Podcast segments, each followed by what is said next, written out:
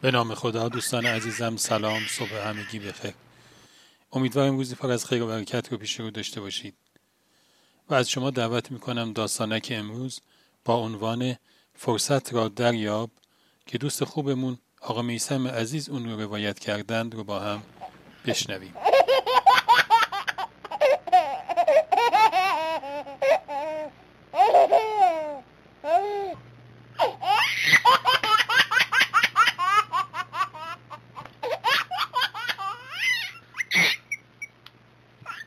پرستار بیمارستان مردی با یونیفرم ارتشی با ظاهری خسته و مضطرب را بالای سر بیمار آورد و به پیرمردی که روی تخت دراز کشیده بود گفت آقا پسر شما اینجاست. پرستار مجبور شد چند بار حرفش را تکرار کند تا بیمار چشمانش را باز کند. پیرمرد به سختی چشمانش را باز کرد و در حالی که به خاطر حمله قلبی درد می‌کشید جوان یونیفرم پوشی را که کنار چادر اکسیژن ایستاده بود دید و دستش را به سوی او دراز کرد و سرباز دست زمخت او را که در اثر سکته لمس شده بود در دست گرفت و گرمی محبت را در آن احساس کرد. پرستار یک صندلی برایش آورد و سرباز توانست کنار تخت بنشیند. تمام طول شب آن سرباز کنار تخت نشسته بود و در حالی که نور ملایمی به آنها میتابید دست پیرمرد را گرفته بود. جملاتی از عشق و استقامت برایش می‌گفت.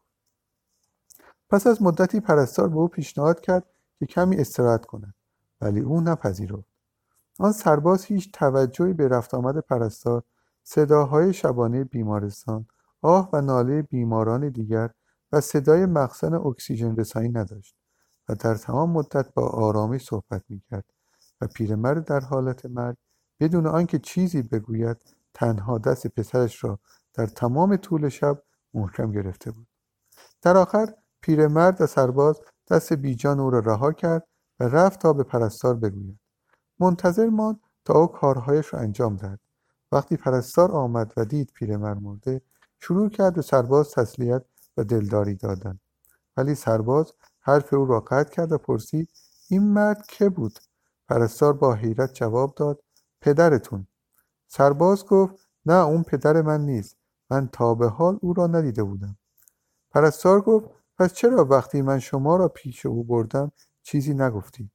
سرباز گفت می‌دانم اشتباه شده بود ولی او مرد به من نیاز داشت و پسرش اینجا نبود. و وقتی دیدم او آنقدر مریض است که نمی‌تواند تشخیص دهد من پسرش نیستم و چقدر به وجود من نیاز دارد تصمیم گرفتم بمانم. در هر صورت من امشب آمده بودم اینجا تا آقای ویلیام گری را پیدا کنم. پسر ایشان امروز در جنگ کشته شده و من معمور شدم تا این خبر را به ایشان بدهم. راستی اسم این پیرمرد چه بود؟ پرستر در حالی که اشک در چشانش حلقه زده بود گفت آقای ویلیام گری همان پیرمردی بود که تو دست او را گرفته بودی. خب دوستان همیشه همراه امیدوارم از شنیدن داستانک امروز لذت برده باشید از آقا میسم عزیز به خاطر روایت این داستان ممنونم و همگی شما را تا روزی دیگر و قصه اینو به خداوند بزرگ می سپارم. خدا نگهدار